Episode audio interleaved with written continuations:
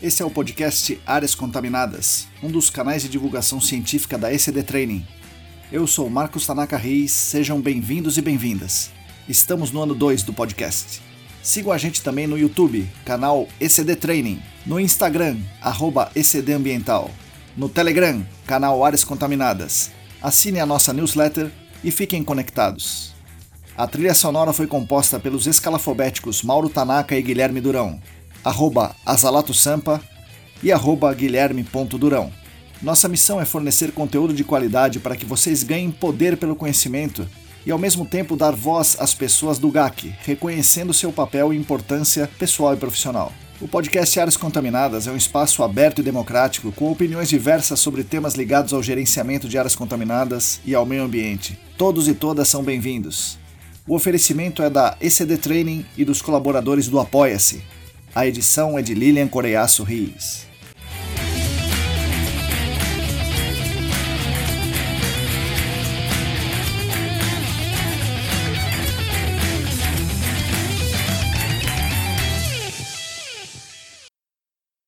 Olá pessoal, para você que está lavando a louça, recolhendo as roupas do varal, indo para o trabalho de campo, revisando o plano de amostragem, bom dia, boa tarde, boa noite. Eu sou Marcos Tanaka Riz e esse é o podcast Áreas Contaminadas, editado por Lilian Coreaço Riz e oferecido pela ECD Training e pelos nossos colaboradores do Apoia-se. Essa é a edição número 58, o 22º episódio da segunda temporada.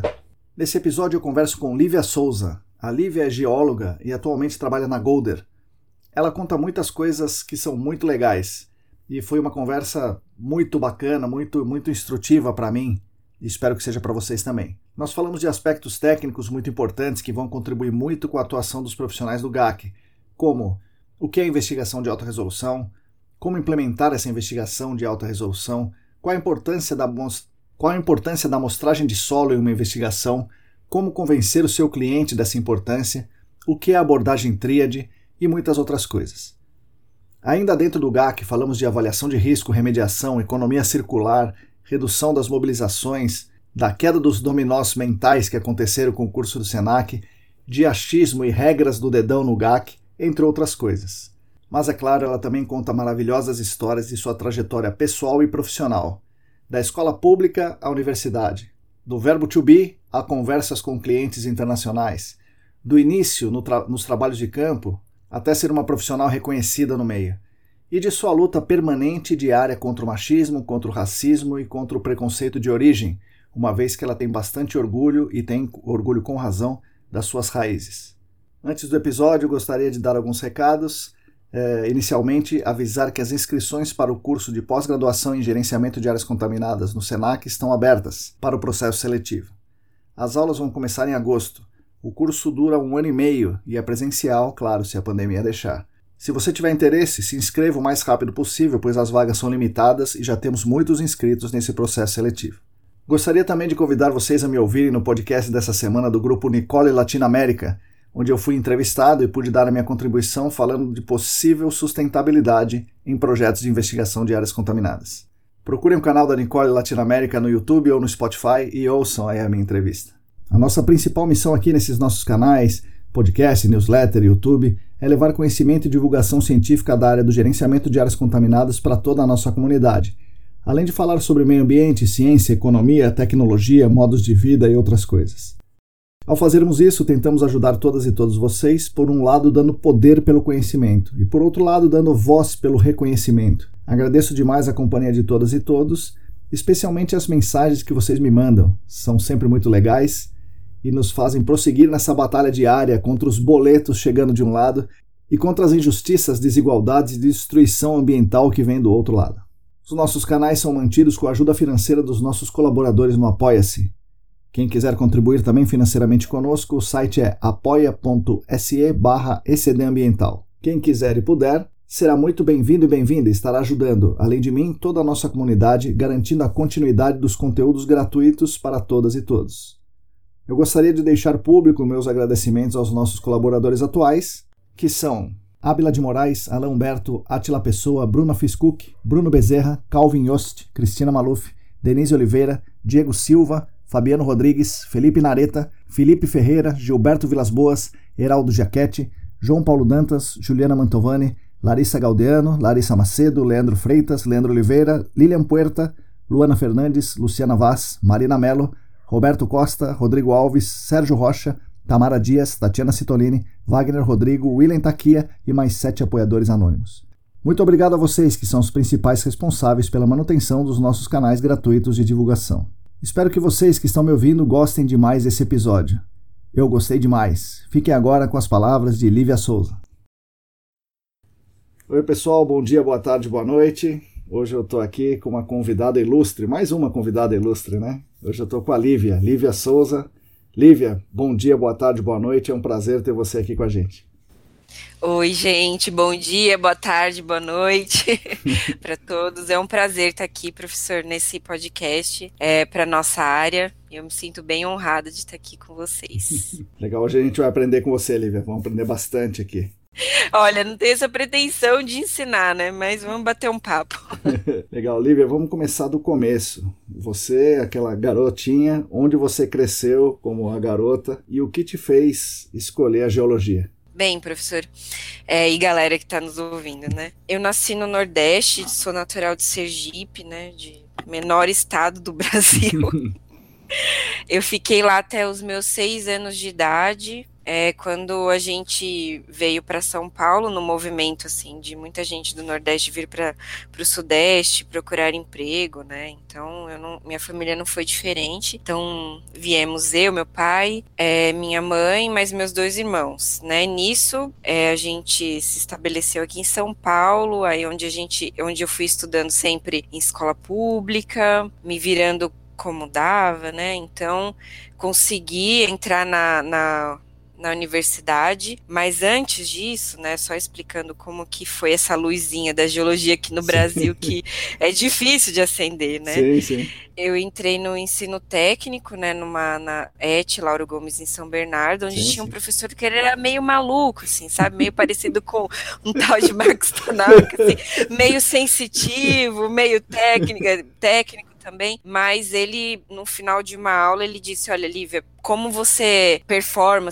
performa aqui no técnico, pelas matérias que você tem interesse, como você lida com tal e tal assunto, eu indico que você vá na Universidade de São Paulo e vá conhecer o curso de Geologia. Então foi a primeira vez que eu ouvi assim falar sobre geologia. Claro, né, ouvi de uma maneira pincelada no ensino médio com o professor de geografia, mas tudo muito por cima, mal sabia que isso era de fato uma profissão. Então aí eu fui na Universidade de São Paulo com a minha amiga que fez poli, depois então, primeiro a gente visitou a poli, aí depois a gente foi lá para Gel, e foi engraçado essa visita porque eu percebi assim, a, a, a, diferença, né, de ambos serem cursos de exatas e a gente, né, visitar um sim, instituto, sim. depois visitar o outro, e naquele instituto eu me vi ali, né? Eu conversei com algumas poucas pessoas que estavam ali no saguão gelado da Gel. perto do dinossauro. Então, decidi ali, estudei para isso, né, e consegui entrar, né, na universidade. Não foi fácil de jeito nenhum, obviamente tinha os meus privilégios, apesar de ser de escola pública, né, ainda assim tinha uma casa, conhecia meus pais, Sim. então, ainda assim, do alto desses privilégios, aí eu consegui entrar na Universidade de São Paulo e fiz o curso, né, foi muito, muito aprendizado para mim, porque né? Eu, eu era um bichinho do mato, assim, que saí de, de, de, escola pública sem nunca ter saído do país, nunca ter tido esse tipo de privilégio. E foi muito enriquecedor essa, esse momento na minha vida. E então, é, enquanto eu fazia o curso, eu a gente já começa a pensar qual é a nossa área de Sim. nosso segmento, e eu sempre fui muito entusiasta, assim, professor. Eu não posso lhe falar assim, nossa, eu acordei e pensei, vou trabalhar na área ambiental. Não, eu me via numa plataforma de petróleo, eu me via numa mineradora, né? Eu, eu sou entusiasta, assim, com a minha profissão. E aí o caminho foi me levando para conhecer mais essa área ambiental e hoje eu vejo assim que apesar da sutileza assim desse destino não, não tinha como acontecer uma coisa diferente na minha vida porque é por conta assim da, das minhas escolhas políticas e tudo mais né da minha cultura da onde eu vim eu não vejo como eu me sentiria mais realizada estando né em outra em outro ramo Sim. E, e, tem até uma, uma, um pensamento muito interessante do Maurício, uma vez numa aula do Senac, sobre tratamento de dados também, que ele chamou nossa atenção. E ele fez a pergunta assim: Gente, vocês sabem porque vocês, a gente tem que tomar cuidado com essa incerteza, com essa análise em perder volátil ou não perder volátil. E todo mundo ficou assim, sabe, despejando milhões de coisas técnicas, quando na verdade a resposta era porque a gente está aqui para proteger vidas, a gente está aqui para proteger rio, a gente está aqui para proteger a biota, a fauna. Então, assim, aquilo, professor, foi, sabe, o Tibo Peroni, o Castelo assim, foi, não que eu já não tivesse tido esse insight antes, mas esse foi bem, bem óbvio, assim, na minha vida, e aí eu percebi, é por isso que eu tô aqui, de uma maneira mais prática, mais que eu digo assim, factível, né, de a gente conseguir de fato ajudar, né, o planeta nessa breve história que a gente tem aqui nele, né. Fazer a diferença. Fazer a diferença, né, como espécie e, e até como um ser humano individual. Então, né, essa é minha história, essa minha até agora, né? Porque imagino que ainda tenha muita coisa para percorrer. então, mas é esse essa, essa minha história, meu caminho que eu ainda estou percorrendo. E fico muito feliz, assim, de ter conhecido o pessoal do Senac. Para todo mundo que mais júnior ou não, que vem conversar comigo, Lívia, eu tô pensando em fazer o curso de GAC, o que você acha? Eu vou falar, cara, faz, porque assim, vai mudar sua vida. Sim, a IPA tá aí para você ler o site, o Cluin, um Sim. site sensacional para você ler tudo mastigadinho sobre a nossa área, mas o networking, assim, as pessoas que você que vai conhecer, você vai entrar em contato com o que é mais de genuíno aqui na nossa área, onde as pessoas estão desenvolvendo o pensamento. Então, para mim, assim, é o que mais faz quando alguém pergunta para mim se se eu indico fazer esse curso, é o que eu mais faço propaganda, assim. Muito mais que a técnica, muito mais do que a infraestrutura do Senac, que é ótima também, e não é patrocinado, cabe, cabe a pena dizer, é vale aí. a pena dizer não que não há patrocínio, não há patrocínio algum, e que pena, Senac patrocina nós, mas é, mas é isso. O Lauro Gomes, você fez qual curso? Você fez só o médio ou você fez o técnico também? Quem era o professor que, poxa, é, é, nós temos que dar um prêmio para esse cara, sim, trouxe você para nossa área, pô. Sim, nossa, lembro de tudo. É, ela na, em São Bernardo, né, Lauro Gomes, eu fiz o médio e o técnico, né, médio pela manhã e o técnico à tarde, e o técnico é laboratorista industrial, mas era basicamente um curso de química, assim, certo, assim, né, que certo. te preparava para trabalhar na, no chão de, de fábrica, assim, de, de indústrias químicas, né, e o professor se chama Maximiliano, Legal. agradeço, professor, se você ouve esse podcast, agradeço que mudou a minha vida. Olivia, daí você falou uma outra coisa interessante. Você, e para quem te conhece, sabe que você é uma pessoa lutadora, né? Lutadora em muitos sentidos, né? Então você é, se posiciona e a sua história tá. Você contou uma parte dela aqui, né? Diz isso pra gente. Onde que essa sua história de, de luta, né? De, de consciência, mas o que é, dentro dessa, dessa trajetória de lutas da, da, da, escola técnica, que a gente sabe como é que é, né? tem pensamento político e social bem, bem desenvolvido. E na geologia, como é que você se vê? Porque meu pai fez geologia e ele lutou contra a ditadura militar, mas ao mesmo tempo a geologia é mineração, é petróleo, é riqueza, é o capital, né? Como é que Exatamente. como é que é essa dicotomia aí para você? Exatamente, é um paradoxo quase, né? A gente tinha o nosso nosso centro acadêmico com algumas pinturas de, né, de figuras importantes que simplesmente sumiram, né, ou morreram de alguma maneira inexplicada é, durante esse período, né? Então a gente tem sim uma luta muito presente, assim, a geologia, é, isso bem me orgulha, assim como o meu estado, Sergipe, me orgulha nas escolhas políticas, mas, como eu já disse, né, a gente, em relação à geração que é, vivenciou a ditadura, a gente se encontra numa, pelo menos, né, durante o desenvolvimento do meu curso, né, é lá em 2007, a gente se encontrava numa situação um pouco mais privilegiada, né, onde não exatamente tinha censura, né? Sim. Então, a gente, então esse essa barreira a gente já não precisava lutar tanto, mas uma barreira assim que para mim sempre foi muito visível, né? Isso durante é, o desenvolvimento do curso e o desenvolvimento da minha profissão também, é, são as barreiras que a gente sempre é, tem aqui na nossa manga para começar qualquer discussão política, que é, é igualdade de gênero, igualdade racial. Então, na minha sala era muito óbvio, por exemplo, social, quem veio de escola pública, né? Muito pouca gente. Sim. Mulheres, o meu ano foi um ano atípico, assim, mulherada graças ao universo, mais mulheres foram apresentadas à geologia, né? Uhum.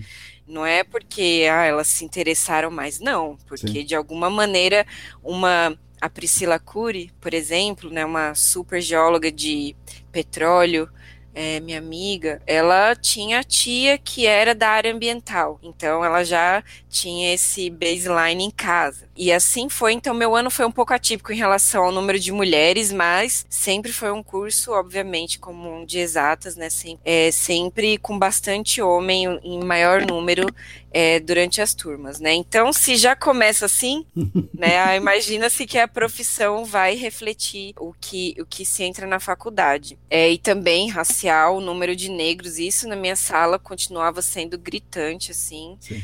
É muito pouca gente, se não me engano, assim, né? Porque minha memória não é muito boa, mas um ou dois na minha sala, muito pouca gente, professor. Assim, a gente, como sociedade, ainda falha nessas inclusões, assim, a gente falha miseravelmente, né? Então, foi isso que eu observei, né? Isso durante o meu curso e, e durante a minha profissão é um mais um espelho do que observei na faculdade, né? Apesar que onde eu trabalho agora, na Golder, a gente tem a, nossas lideranças são femininas. E isso eu acho bastante empoderador, assim. Sim. E para qualquer mulher que entra né, na nossa equipe, ver uma mulher em liderança é, incentiva, né? Isso e, e, te coloca uma perspectiva de, poxa, posso chegar lá também somente com o meu esforço. Né? Então, eu percebi também alguma uma, uma outra resistência, assim, é, em relação à minha origem, né? Então, eu já tive, não é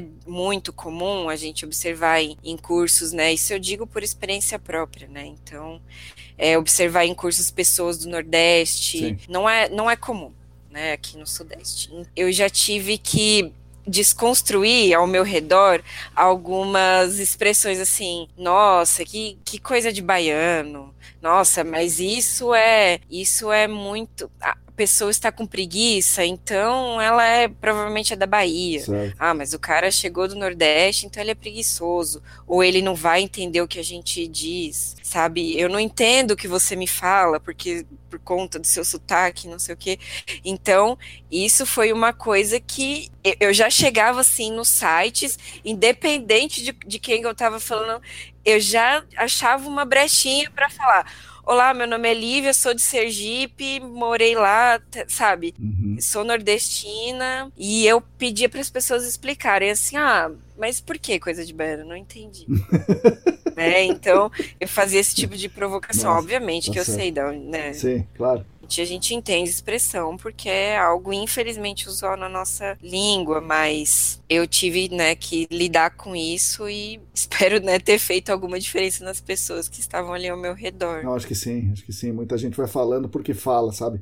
E Só é, porque fala. É bom ter o contraponto, ainda bem que você conseguiu fazer isso. Teve, é. sei lá, presença de espírito, coragem, né? E para fazer. Sim, exatamente, porque as atividades de campo eram divididas assim, a galera que veio do Nordeste, a equipe de sondagem e Sudeste, outras, né, regionalidades a galera da liderança, do escritório, da consultoria, né? E aí eu chego como um pontinho ali para misturar as coisas e dizer, gente, somos pessoas, né? Sim. E a questão da, da, da mulher, você sofreu durante a vida, durante a vida acadêmica e profissional com machismo, com esse tipo de atrocidade. De intervenção.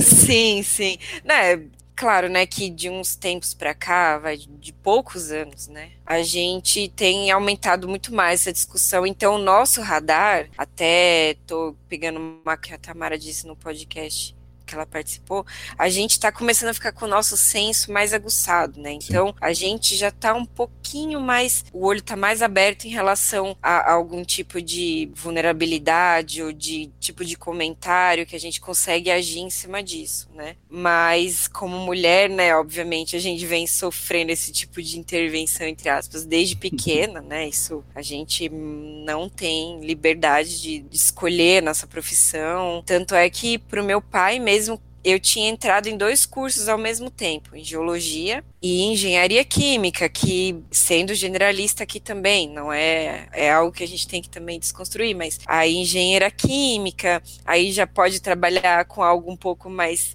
delicado, mais leve, então eu falei pro meu pai, pai, olha, eu vou desistir do curso da Unifesp de Engenharia Química para entrar nesse curso aqui extremamente masculino, que o senhor mal conhece. Então, essa foi uma primeira barreira assim, na minha profissão que eu tive que, que falar. Ele dizia, não, não vai dar certo, é, pode ser perigoso você conviver com tanto homem ao seu redor, e enfim, no, no fim não foi, né? Porque a gente já está desconstruindo sempre. Mas na minha profissão, é, professor, eu já vi alguns casos assim onde a gente teve que, onde eu tive que bater o pé e ainda bem que uhum.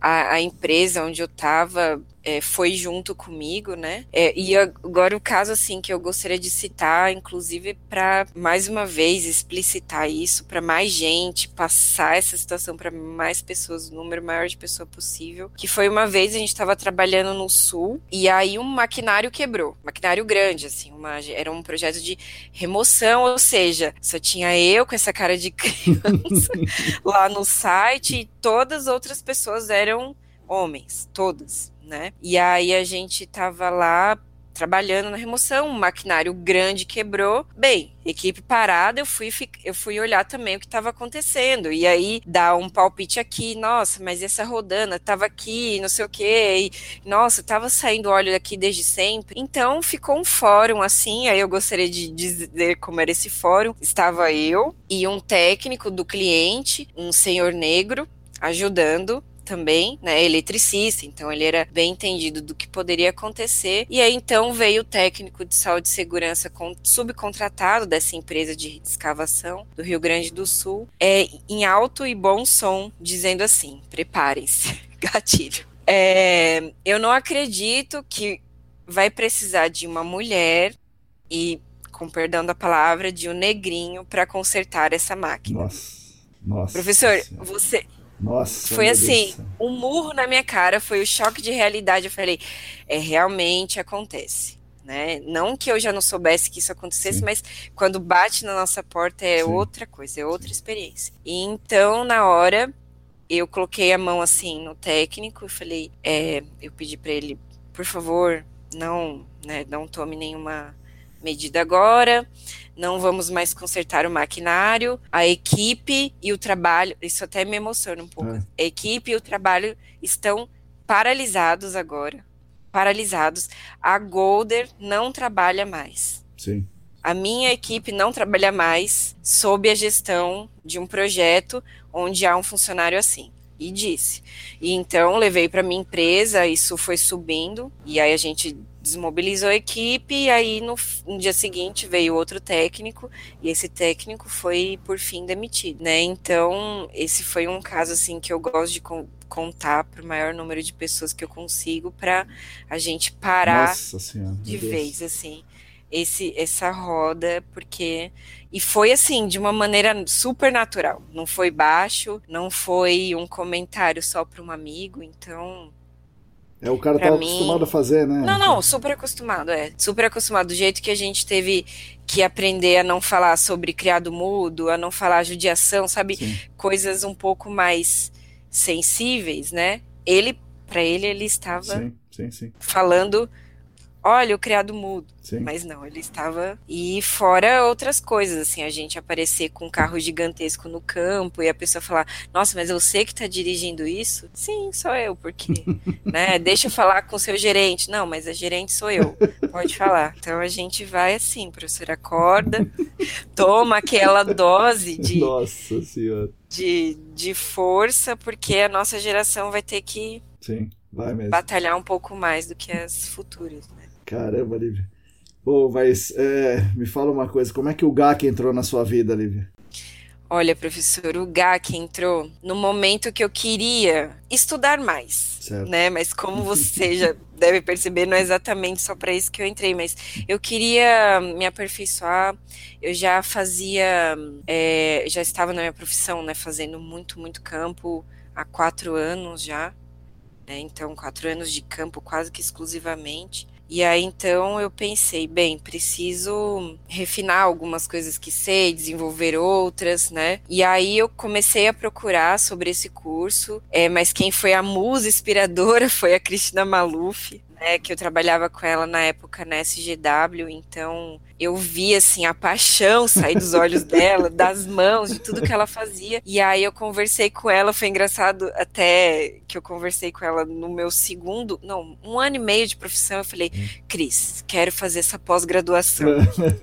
aí ela: "Livinha, trabalha um pouquinho mais no campo, né? Vai vai construindo um pouco pouquinho melhor mais a sua base. E aí, então, depois você me procura, a gente conversa mais um pouquinho sobre isso. Aí foi isso que eu fiz, trabalhei mais um tempo, aí depois conversei com ela, né? Isso eu já tinha, a gente já não estava mais trabalhando juntas. E aí até tive aula com ela, então foi Sim. incrível, assim. Mas foi foi por essa vontade de querer ter mais com, um contato mais refinado assim com a nossa área, porque no dia a dia de consultoria, né, a gente, por mais que a gente tente pôr o pé, no freio, de ler, de estudar, de tirar um tempo, o trabalho em si consome bastante a gente durante Sim. o dia, né? Tem que ter uma vontade quase sobre-humana de chegar à noite, abrir o site ali do Cluin, e eu sabia que se eu fosse para um lugar físico, assim, me dedicasse a alguma coisa, é, de fato, é, seria melhor para mim, para minha profissão. Então foi aí, nisso que eu que o GAC entrou na minha vida e que eu agradeço demais, assim, porque até naquela naquele formuláriozinho de fim de curso que vocês passam, Sim. né, sobre o que vocês acharam, e eu transformei o meu formulário quase que numa citação poética. Assim. Olha, mudou a minha vida. Então, então foi, foi mais ou menos nesse sentido que o GAC entrou na minha vida. Você saiu da geologia para trabalhar em consultoria direto? Ou você passou foi por direto. alguma outra? E como você conseguiu estágio? Teve gente aqui que foi num dia, tinha um cartaz colado e falou, vou nessa aí, né? E por acaso era uma... Gostei da cor desse cartaz, foi? Sim. Como é que foi com Não, você? É, então, professor, foi... Eu, como eu disse, né, eu super entusiasta, eu tava procurando, assim, em petróleo, fazendo concurso da Petrobras, tentando entrar na área da mineração e também é, na área ambiental. E aí, então, foi na Ambiental que foi a primeira oportunidade de trabalho que foi concedida a mim, na SGW. Então, foi aí que eu entrei. E, e aí, depois de alguns meses, né, um ano e um pouquinho trabalhando, foi muito óbvio essa minha né, escolha, né, que foi bem acertada, né. Você já sabia que existia áreas contaminadas dentro da geologia? É, ou a geologia só fala de hidrogeologia grande, de mineração grande, de petróleo, geotecnia. Sim, professor. Sim, é, geotecnia é uma área super forte, né? É, o nosso curso, né, eu posso dizer só pelo, somente pelo curso da USP ali. É, é um curso bastante acadêmico, né?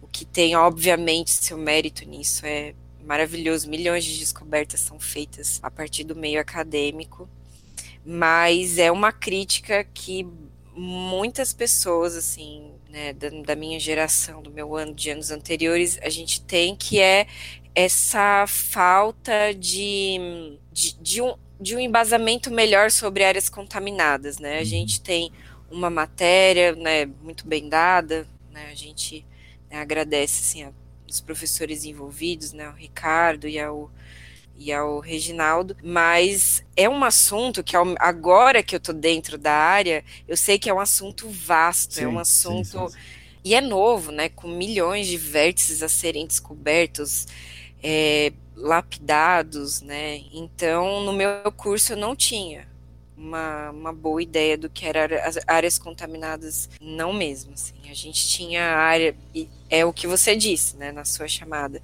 A gente tinha uma noção de hidrogeologia macro, né? Não, não de muito processo em micro escala, né? De como o contaminante pode entrar em contato. Então, eu elenco isso como uma, uma defasagem né, do curso de geologia do bacharelado na USP. Né, e a gente vem, eu venho pelo menos conversando com a equipe júnior, né, tem uma empresa júnior da qual eu fiz parte também na geologia, de como a gente pode inserir cada vez mais esse assunto, esse, ramo que tanto emprega aqui em São sim, Paulo, sim. né? É um ramo que passou, a gente passou a crise de 2015, enfim, que não passou ainda, mas a gente engatou outra, que é a pandemia, e, e é uma área que eu diria quase que inabalável, porque os processos têm que continuar, a gente tem que proteger a vida de qualquer jeito. Então, é, aí a gente, eu venho conversando com essa empresa júnior para a gente. É porque íamos fazer feiras, né? De, de, mas enfim, tá? Agora está tudo paralisado, mas é um objetivo mesmo, mesmo que trabalho de formiguinha, a gente conseguir, por essas vias que não são exatamente o curso, Sim. a gente conseguir falar mais com a, com a turminha de base ali que está se formando sobre essa área que tanto emprega aqui em São Paulo. Né? Vocês podem ouvir os podcasts, esse seu para começar, né, Lívia? Sim, sim, ouçam, conversem comigo, depois eu mando um e-mail, a gente pode conversar mais sobre a área, é muito, muito interessante e tem, assim, muita coisa para a gente desenvolver, gente, muita sim. coisa. E aí lá no Senac você fez um curso que você gostou bastante, né? Então, já deu para perceber. Dentro da, da, da parte mais mais acadêmica do curso, o que te modificou, assim, é que coisas que você passou a fazer diferente depois do curso? Olha, professora, essa resposta também é muito clara. A gente jogar uma luz em cima da amostragem de solo. É, parece até combinado.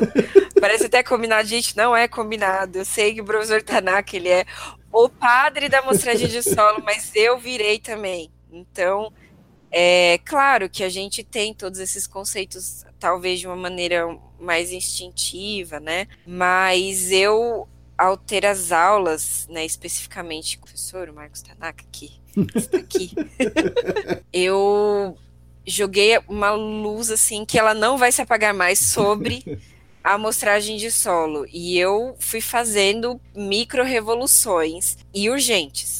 Tanto no, no, projeto que já estava funcionando, era assim: eu conversava com o professor no sábado, na segunda-feira eu já pedia: olha, coordenador de campo, né? O rapaz ou a moça que estivesse em campo, olha, a gente vai mudar. Eu tirei uma verba ali da amostragem de água e a gente vai passar essa verba para amostragem de solo. Bem, bem, sim, na loucura mesmo, porque eu queria que na hora que caiu a ficha, eu pensei, a gente não pode continuar investigando como a gente vem investigando com poços de monitoramento de água subterrânea. E aí, então, esse foi meu primeiro approach, assim, com isso que mais me modificou no curso do SENAC, né, que foi a amostragem de solo.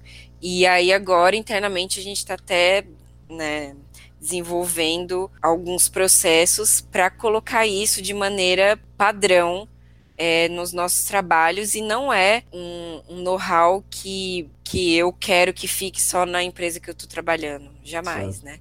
Isso por meio de artigos ou de conversas em bar, quando puder, claro. gente, eu quero espalhar isso porque pode ser que não fique tão mais caro assim. Sim. Entendeu? Então, a resposta é bem clara, professor. O que mais me modificou no curso foi a importância da amostragem de solo, sim, sem dúvida, sem dúvida. Caramba, que legal, Lívia. Poxa. Não é combinado, gente, eu juro. Não foi mesmo. É, bom, dentro da, dessa parte técnica, você fez um, um, um, trabalho né, de conclusão do curso, não imediatamente, você demorou é, um pouco mais Sim. de tempo para fazer, porque né, a vida vai a acontecendo. Vida. Mas esse mesmo trabalho de conclusão você apresentou na, na conferência da ESAS, né? E é um trabalho muito bom. Eu comentei sobre ele no episódio 56. Uhum eu comente sobre o seu trabalho. Deveria comentar mais, mas eu vou deixar para você mesma comentar. É um trabalho muito bom e você fala sobre investigação de alta, de alta resolução e outras coisas né, que envolvem isso. Mas começa falando para as pessoas o que é uma investigação de alta resolução, Lívia. Perfeito. E aí, professor, antes de eu dar essa definição, eu quero só contar por que, que eu cheguei nesse assunto de alta resolução. Né? Porque foram, foram assim, os dominós foram caindo, né? Do que a gente pensa, do que a gente faz, né? Quatro, cinco anos em campo, todo dia, né? É, é uma experiência bastante intensa. Sim. Então, e eu trabalhava daquela maneira, né? Do padrão de alguns anos atrás, espero que a gente esteja mudando. É de amostra franja capilar, amostra superficial, e os porquês estavam ali, numa zona cinzenta que Porque ninguém sempre entendia. foi feito. Porque assim, metal, metal é amostra superficial, orgânico é franja capilar. Então você está ali começando na profissão, você está querendo entregar eficiência para o seu chefe, né? Porque consultoria é tudo muito, né? Olha, precisa me provar a eficiência aí do seu trabalho, porque vendemos horas e tudo mais. Então a gente ia tocando. Entrando no curso do Senac, eu, perce eu percebi, né? Tendo todas as suas aulas, eu falei, gente, a gente não está investigando direito. A, o maior problema está no solo e a gente desloca profissionais do Sim. Canadá para entender o modelo de remediação magnífico, sendo que seu T0, seu modelo conceitual inicial, não representa a realidade. Então, foi essa desconstrução que foi tendo, não foi uma desconstrução boa, porque você olhar para trás e pensar que tudo que você estava fazendo estava assim, um pouco errado. então, aí eu comecei a ter contato com essas tecnologias, tanto aqui na, na minha na consultoria que eu atualmente trabalho, quanto no Senac, sobre o MIP, e aí foi me causando um pouco de desconforto sobre essas definições. Então, a gente é, enche o site de postos de monitoramento, e aí quando ele já está todo cheio e a gente não está entendendo absolutamente nada, a gente convence o cliente, que já está bem de saco cheio da gente, a pagar 16 mil reais em diária de MIP para analisar muito bem o solo. Então eu, eu fiquei com esse desconforto, aí foi então que eu fui atrás exatamente é, da definição de investigação de alta resolução, que aí foi mais um, uma fileira de, de dominó que caiu, porque tudo era sempre muito ligado. Olha, é MIP, então é alta resolução, OIP, alta resolução. A gente é, conseguiu 30 mil reais, então vamos ter duas diárias desses equipamentos que vão salvar as nossas vidas. E aí, lendo,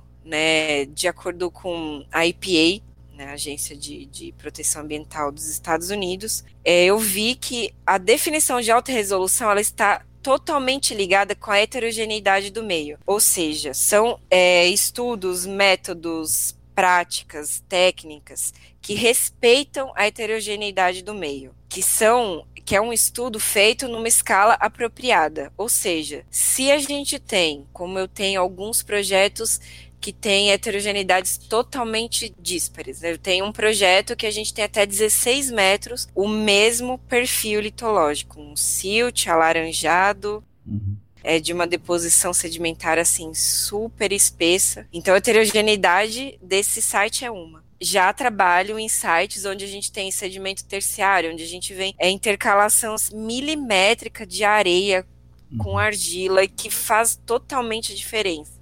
Então, o que você chama de alta resolução no site mais homogêneo não é a mesma coisa do que você vai chamar no site super heterogêneo. E veja que na definição, eu, eu, eu peço quem estiver ouvindo esse podcast que entre lá no site da Cluin, porque né, aqui o objetivo não é ficar lendo coisas, né? Sim como se fôssemos robôs, estivéssemos só no meio de uma aula de, de faculdade que o professor lê os slides, né? Então, façam esse exercício, entre no site da Cluin, da APA, que é um site fenomenal que tem toda a nossa área muito bem descrita. E lá não cite em nenhum momento para ser alta resolução, por favor, desloque para o seu campo um MIP Sim. ou um HPT, né? Sim. Então, a definição que fique, precisa ficar na nossa cabeça é investigar o meio em uma escala apropriada que respeite a heterogeneidade dele.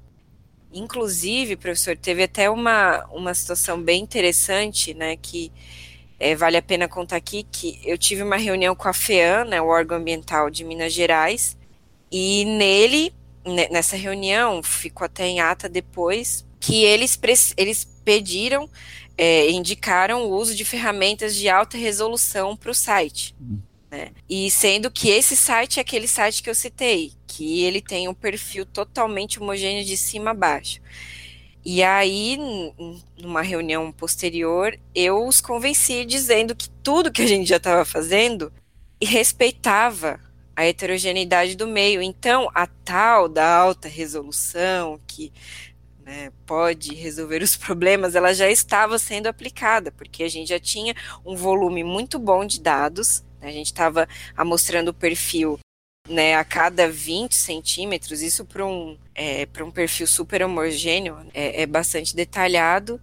E aí, porque na, até na cabeça do órgão ambiental sim, de Minas sim. Gerais, né, um, um, estado onde há mineração, onde a geologia corre um pouco sim, mais no sangue das pessoas, também não está clara essa definição. Então, alta resolução, é, a decoreba é respeite a heterogeneidade do meio, seja como for. Se for para coletar com uma colher de centímetro em centímetro, você está respeitando, sim, né? Sim. Então, é, é, é, essa é a palavra de ordem, respeitar a heterogeneidade do meio. Muito legal, é isso aí. A gente falava que a gente tinha que vencer várias barreiras aqui. Uma delas é acabar com a história que o posto de monitoramento investiga. A outra é convencer que alta resolução é importante. E a terceira barreira, que estava sendo muito difícil naquele momento, era que alta resolução era o sinônimo de MIP, de CPTU, de HPT, de OI. Né? Então são vários obstáculos aí para para percorrer. Não, exatamente. E você debateu né, no seu trabalho muito bem isso daí, né? Você falou que a alta resolução é importante e você vai falar sobre o, o que contas você fez para chegar no, no, no para referendar que é importante. E você fala também que você não depende somente de ferramentas de aquisição de dados em tempo real. Você cita lá a amostragem de solo de perfil completo, por exemplo, Exato. como uma das possibilidades. Mas Exatamente.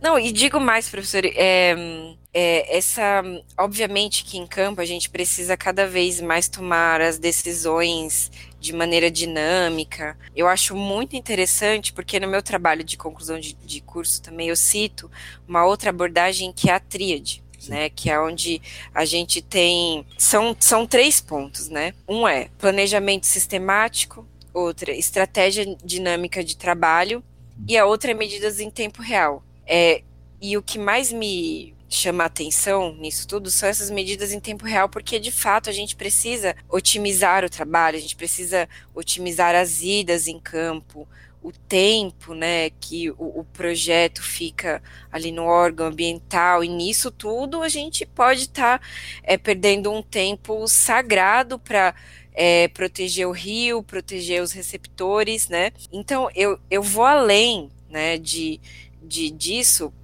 porque eu acredito, tanto é que meu trabalho de conclusão de curso ele apresenta diversas maneiras de termos essas respostas rápidas, esse respeito à heterogeneidade do meio, em um custo que não é elevado, porque ferramentas a gente já tem.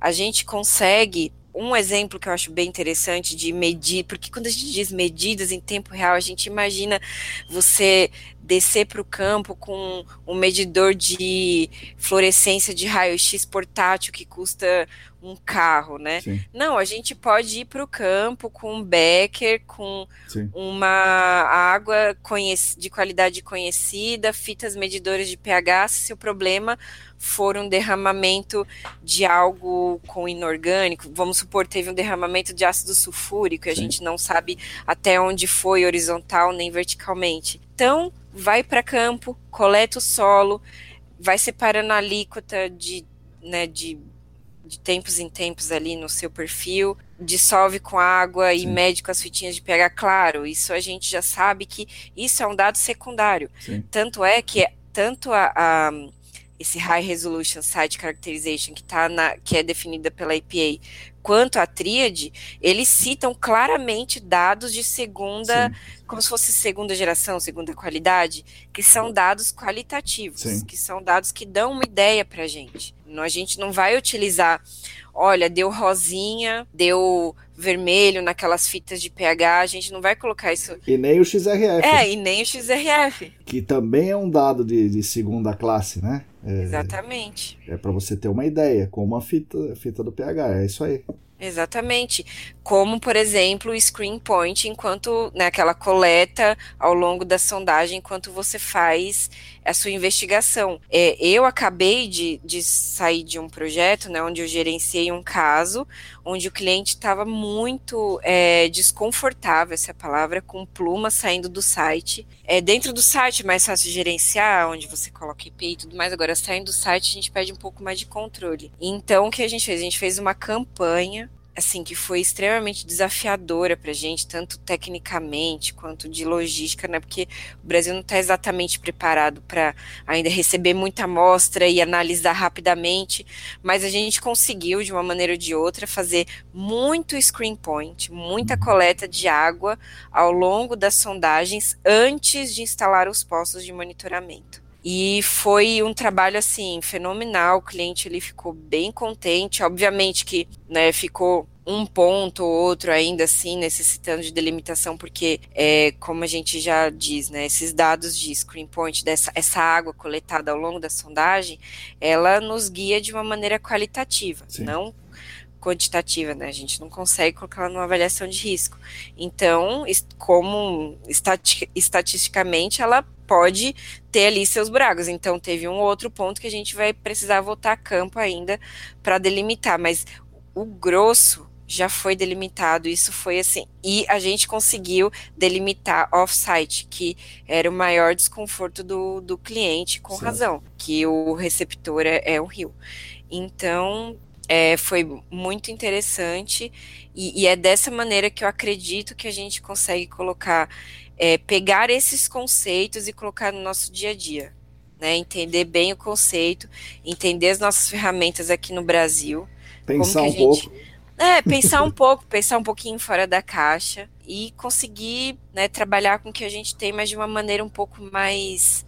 É, menos automática. E, e sobre os, os, os ganhos para o responsável legal da investigação de alta resolução, que você escreve lá no, no, no seu texto você pega a base, né, que é o, que é o, o artigo do, do Sultan Sutterson, né, que é do, do Return of Investigation, e, e usa é, e adapta para os casos que você tem.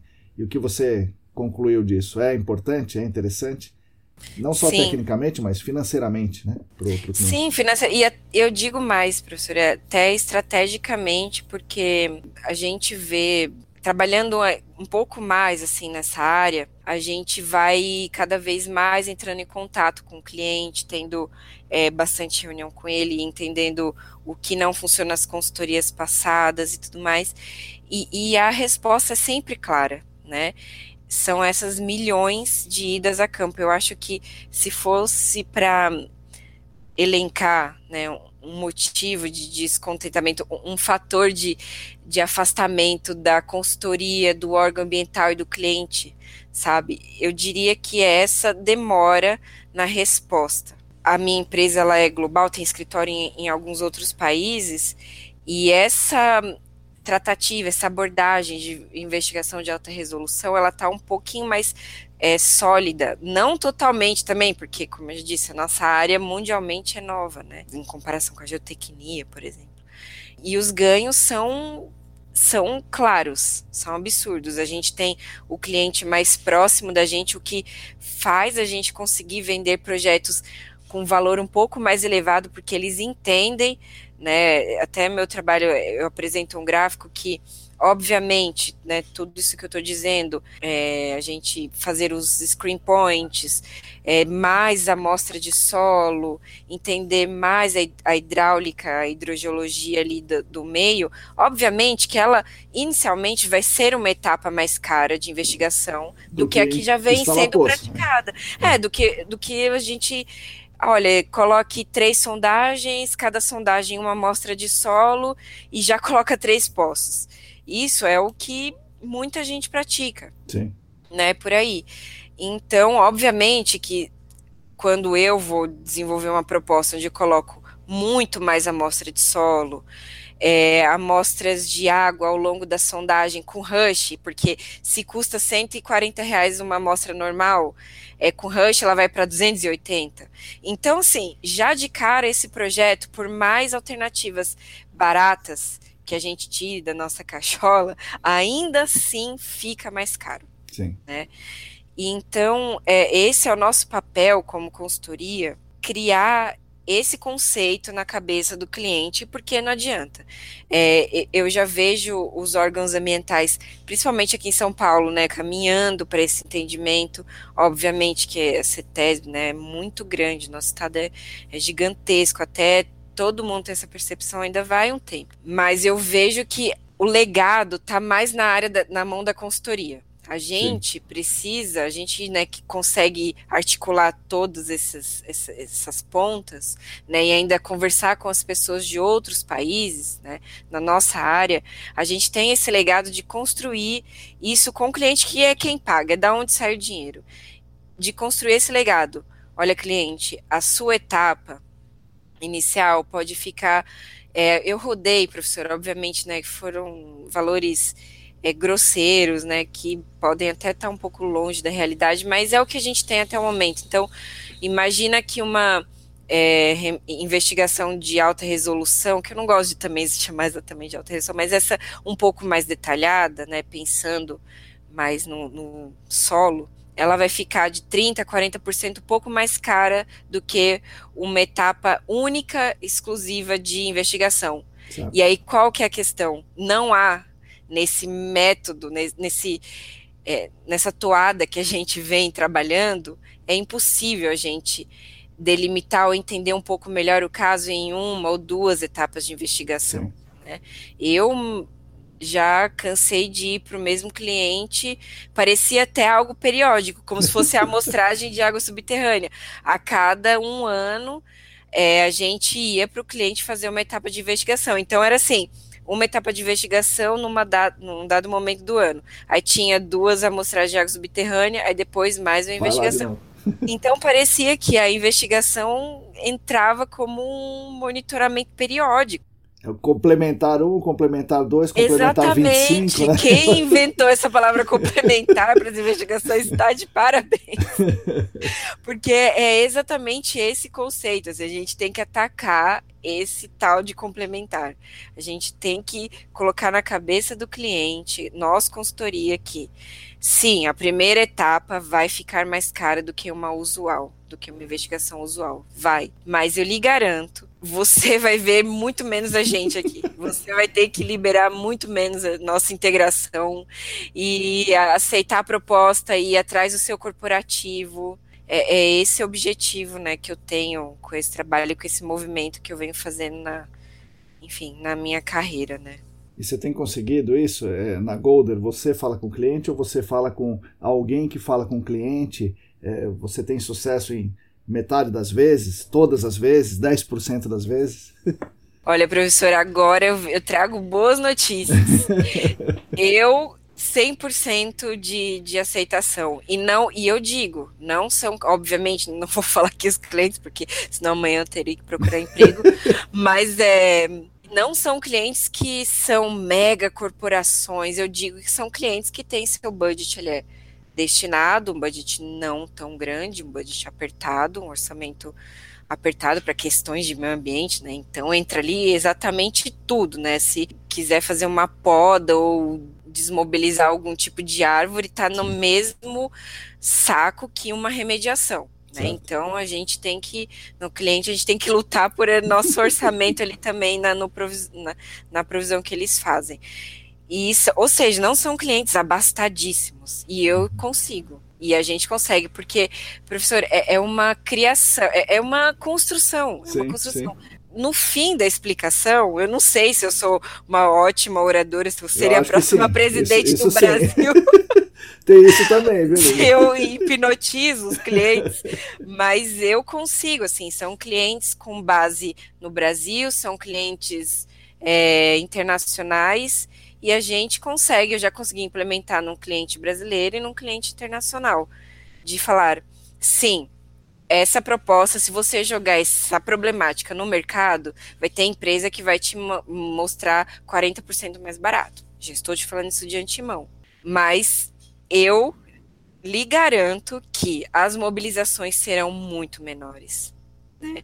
E, e para você entender o quanto eu confio nisso, até minha empresa, o time legal, eles não gostam que eu use a palavra garantia. Uhum. Eu digo, porque, enfim, né, tudo é. tem que ser, né, com, com bastante parcimônia, e talvez eu não tenha isso ainda.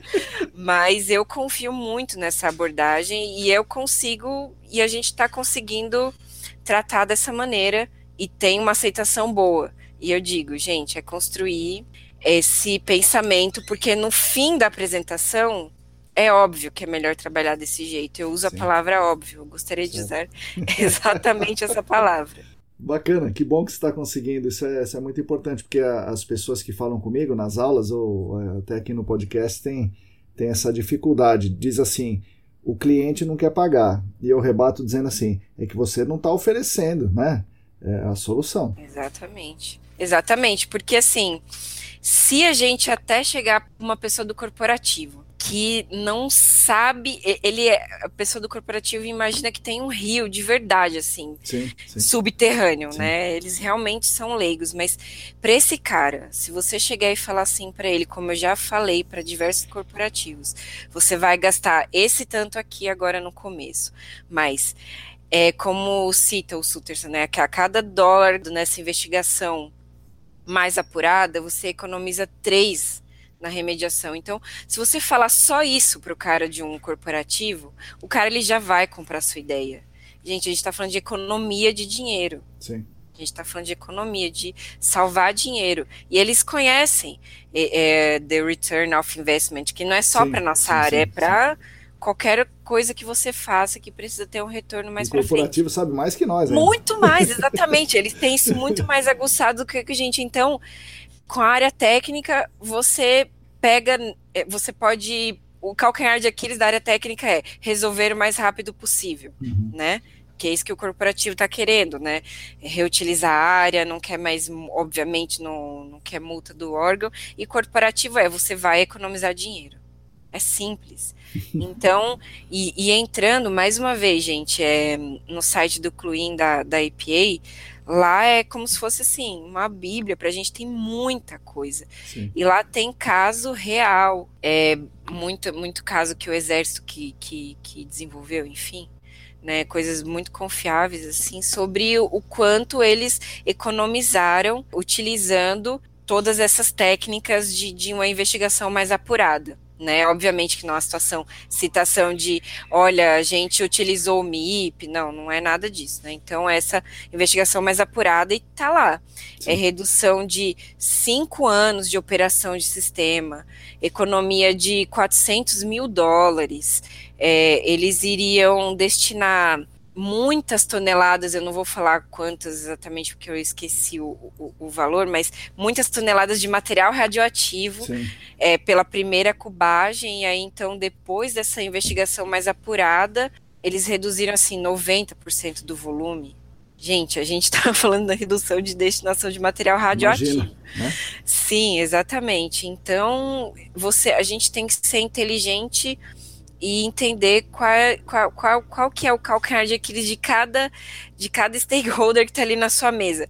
Do cara do corporativo, então, é, economizar? Sim, economia. A gente tem isso aqui provado em outros países. Aqui no Brasil ainda não, porque estamos ainda começando, mas então, sim, gente, vamos lutando, explicando desde o início a importância, apresentando essas definições sem esse achismo no nosso mercado, que a gente vai conseguir sim é, espalhar essa abordagem nos clientes.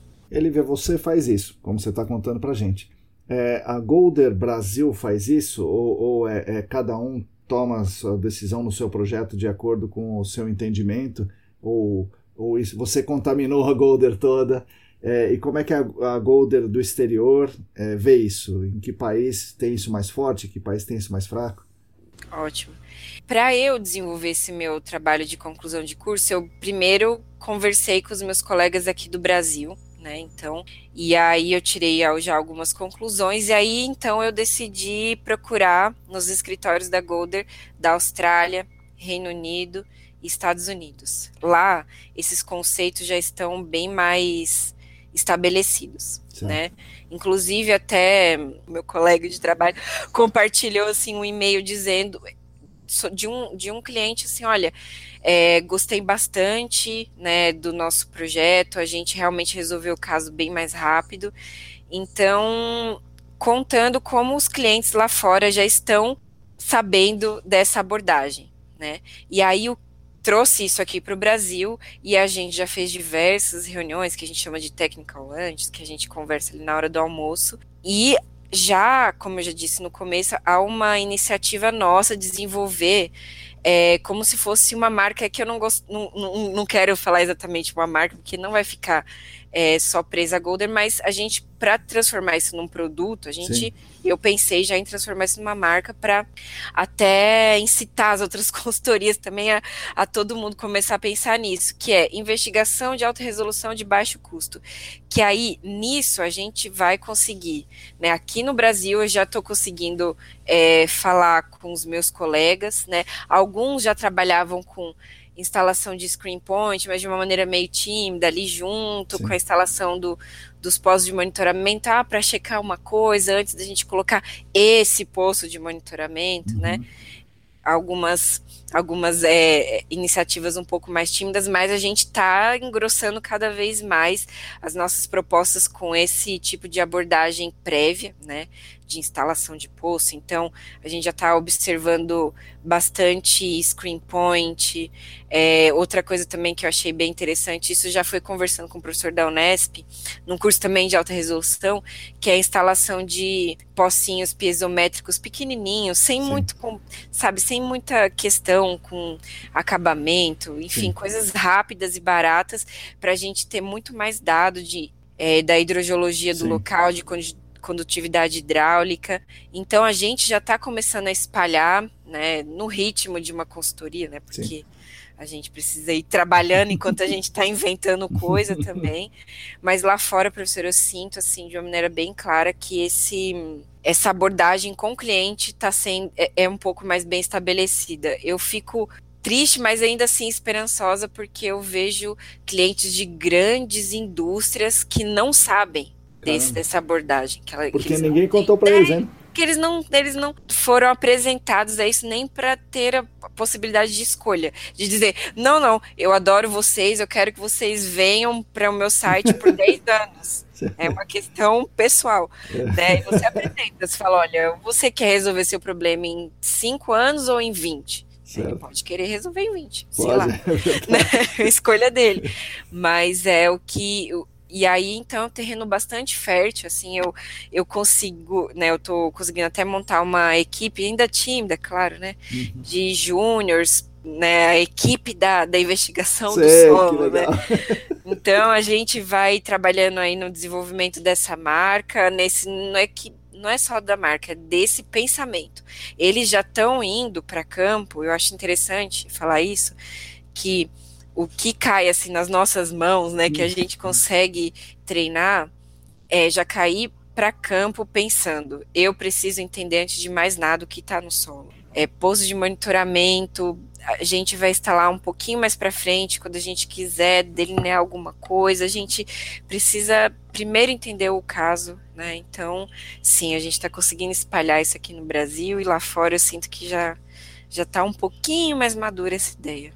A Rebeca tá nessa história? Tá, a Rebequinha é minha. É, e aí ela é meu braço da avaliação de risco, sabe? Legal. Então, aí onde eu tô viajando muito, ela fala, Lívia, olha, mas a gente precisa desse dado para avaliação de risco. Então, ela é uma parte essencial aí da equipe também. Legal, poxa, bacana. E, e como é que você desenvolveu, Lívia, o, o inglês? Porque eu falo com muita gente aqui, o cara morou no exterior, o outro fez curso desde que era criança, fez o curso de inglês, e você já está trabalhando há um bom tempo, você trabalha numa multinacional, você fala com os clientes, com os, os caras do, do exterior. Como é que você desenvolveu a sua, a sua fala da, da, da língua inglesa? Sim, primeiro que isso é sempre aquele fantasminha assim, Sim. sabe? Olha, preciso estudar sim. inglês. Né? Isso aí. Não há um momento que a gente acorda e fala, sim, Isso. eu estou fluente em inglês. Mas desde o início, assim, né? Obviamente, né, estudando em escola pública, isso não era tão fácil, assim, né? Nós fizemos doutorado em verbo to be, assim sim. como toda, Todos... toda a população brasileira, somos é, experts PhD em verbo to be. Então fui me virando com música, né? Então meu inglês ao chegar na consultoria eh, dava para escrever uma música da Britney Spears, né? Legal. né?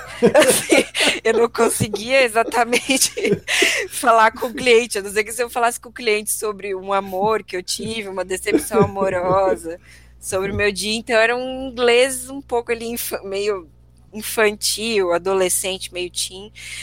Só que a nossa área nos obriga a cair de cabeça, assim, entrar de cabeça no inglês, porque tudo isso que eu estou citando de a plataforma do Cruin, da APA, tá tudo sim, em inglês, sim. né? Então, para quem estiver ouvindo esse podcast, é o quanto conseguir fazer, o quanto antes conseguir estudar inglês e com textos técnicos da nossa área. Porque uma coisa é você achar que você consegue se virar no inglês. Ah, fiz uma viagem para os Estados Unidos, consegui pedir minha pizza, entrar no hotel, uhum. pegar o metrô. Esse é uma caixinha de inglês, né?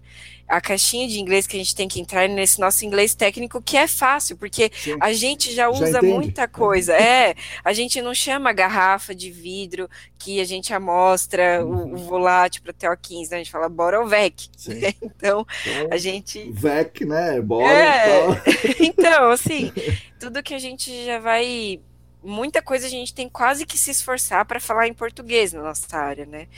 Então eu fui aprendendo assim aos trancos e barrancos, lendo os artigos, porque infelizmente, né, mas a gente está criando o nosso corpo aqui de produção nacional, mas Sim.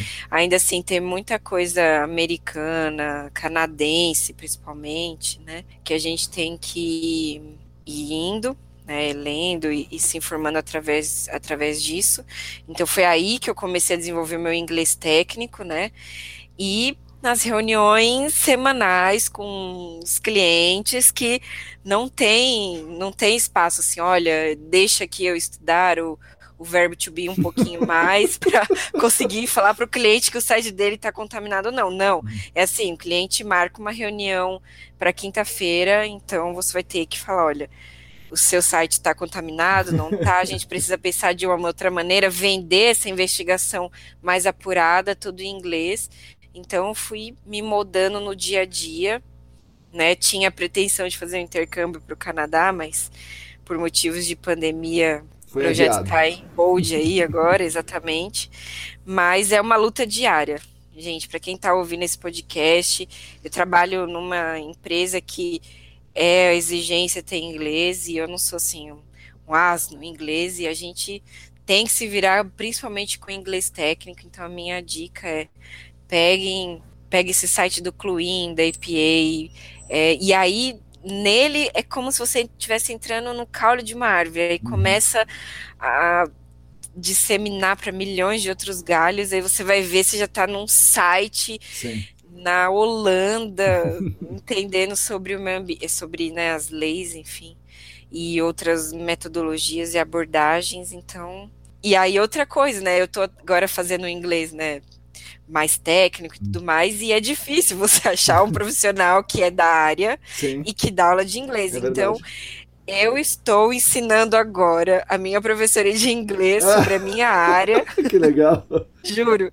Para ela conseguir me ensinar mais para né, a gente começar a melhorar, assim, escrever e-mail, escrever relatório para nossa área. Então é, é, um caminho difícil de, de, trilhar e cabe bastante a gente fazer isso, porque não é como se você trabalhasse em marketing, né? Que provavelmente já deve ter assim, ah, um inglês certeza. focado para marketing. Sim. Então, o que você aprender ali é o que você vai falar com o seu chefe, com o cliente. Não, quanto, olha, se alguém aí, ó, tem um nicho aí que eu tô Sim, percebendo, se alguém quiser. A sua professora. Inglês, ela vai ser, vai ser a precursora. Se alguém quiser ter inglês para áreas contaminadas, a gente percebe uma, uma defasagem aí.